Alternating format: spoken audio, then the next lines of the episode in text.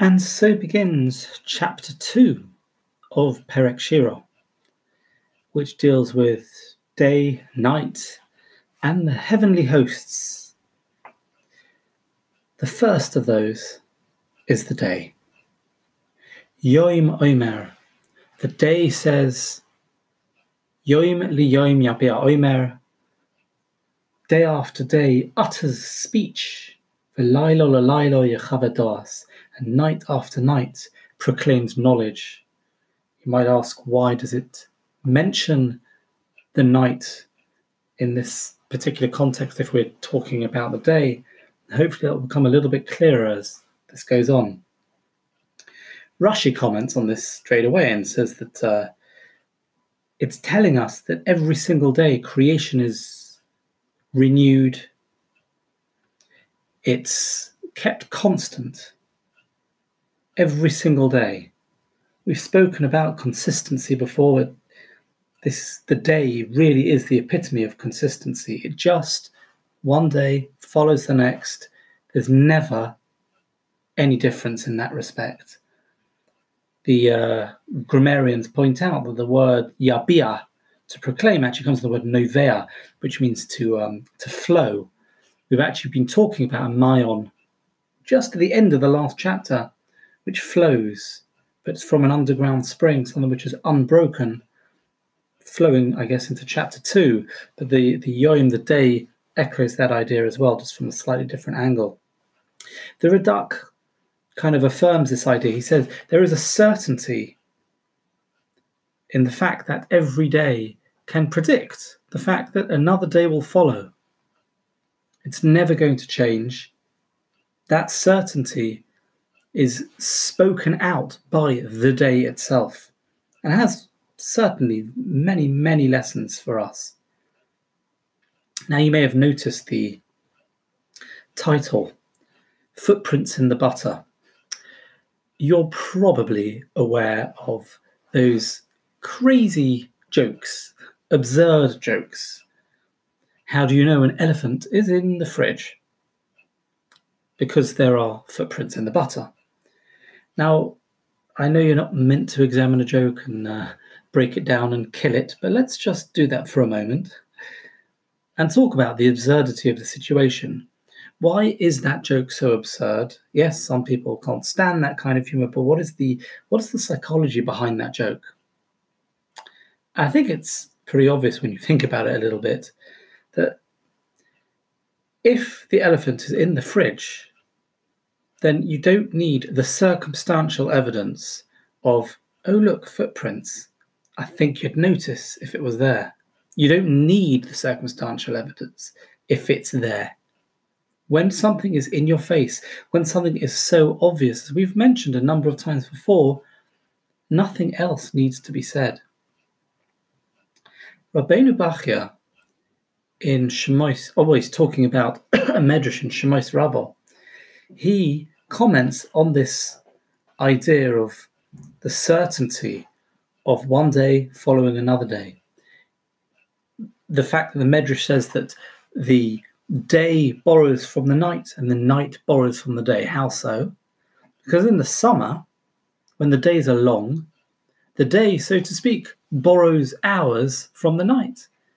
And in the winter, the opposite happens. The night borrows from the day in halachic terms, we're not, this isn't uh, strictly speaking a halacha we know that the day is strictly split into what's called shois amanios, halachic hours, which in the in the winter means that every hour is not actually 60 minutes. It can be maybe practically half of that in certain parts of the world. And in the summer, it goes the other way around. You know, an halachic hour, if you're splitting the daylight time into into 12 parts, it can be an hour and a half or more in certain parts of the world. Yet, Yom liyom yabia. And this is why you find both parts being echoed by the by the the yom, by the day itself. Because as the Medrash goes on to say, they may borrow from each other, but there's never any need for litigation.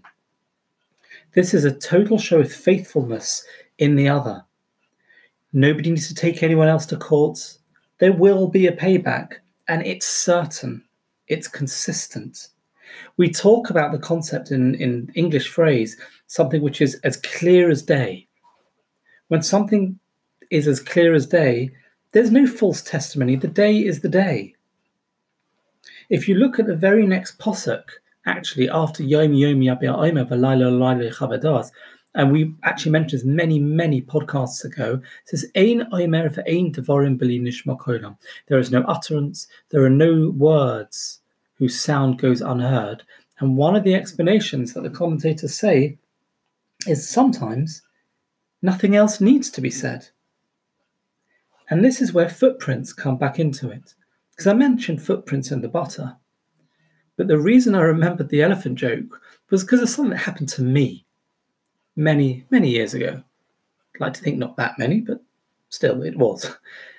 Back in the days of school, there was a football game going on, proper tournament game. And the football came over. It was a bit of a muddy um, pitch situation. And I went up for the ball at the same time as somebody else, and I got kicked in the chest, and I went down on the floor. And the guy who kicked me in the chest starts remonstrating to the referee. Oh, ref, he's faking it. You can see he's just fallen over. He's like he's he's he's. A, I'm like okay. I'm sure that there were times when I wasn't uh, um, Mr. Totally excuse the pun in the in the in the uh, circumstances, as honest as the day is long. In this particular situation, I had been kicked in the chest, but the guy's remonstrating with the ref backwards and forwards. Oh, he's talking about and the, and stunning the players, and I'm just lying there on the floor, having been kicked in the chest, backwards and forwards. Was he, was he kicked? Was he not kicked? And and uh, should it be a foul? Should it not be a foul? And then I stood up, and yes, you've guessed it, the other guy's footprint was on my white football shirt. He looked at me. I looked at him. We both looked at the ref, who looked back at us. Nothing else needed to be said because sometimes the evidence is so in your face. There's nothing that needs to be said. Footprints in the butter? Footprints on the football shirt? Yeah, it's just so obvious. And yes, for those who are clued in, we have spoken about cognitive dissonance a number of times in the past. The idea that something can be so, so obvious to you that you don't need to actually say, you don't really, really need to argue, or people will try to argue, but it's very difficult to. Now, there's another idea which really connects with this. We've spoken about the fact that it says in the Pasuk, V'zocharti brisi Yaakov, I shall remember my covenant with Yaakov, for Afes brisi Yitzchak, and also my covenant with Yitzchak, for Afes brisi Avram Esker, and I shall also remember my covenant with Avram. Notice it only talks about remembering the covenant with Yaakov and Avram, but not Yitzchak. Why not? So, those of you who cast your minds back many moons will remember that during the Omer we spoke about the fact that Yitzchak is described by the Zohar as, so to speak, his ashes are still up on the Mizbeach. His Mizbeach. They're in front of me. You don't need to remember something that is there in front of you. If it's in front of you, it's not memory, it's there. It's not footprints, it's the thing itself, it's the elephant that's there. Understand, therefore, the day is really describing consistent, certain, faithfulness, payback. It's going to happen. There's no false testimony. And there's a massive lesson for us to learn from here.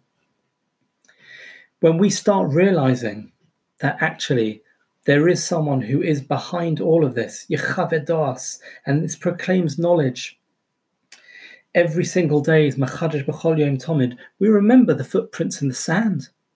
We remember that famous idea about the man who has that dream. And in the dream, there's two sets of footprints one is his and one is God's. And then he notices it's his life. And at the most difficult parts of his life, there's only one set of footprints. And he blames God for leaving him until he realizes no, it was at that point in time that God was carrying him.